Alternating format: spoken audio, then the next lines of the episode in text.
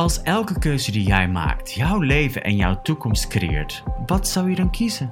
Als je geen oordeel zou hebben over jezelf en over de wereld waar je in leeft, wat is er dan mogelijk? Als jij 100% bewustzijn bent, hoe navigeer je dan deze wereld? Wat is dan jouw realiteit? Welkom in de Bewustzijn is Cool podcast met mij, Merlijn, over alles bewustzijn. Want bewustzijn is cool. Oh. okay, okay, okay. Let's get on to it.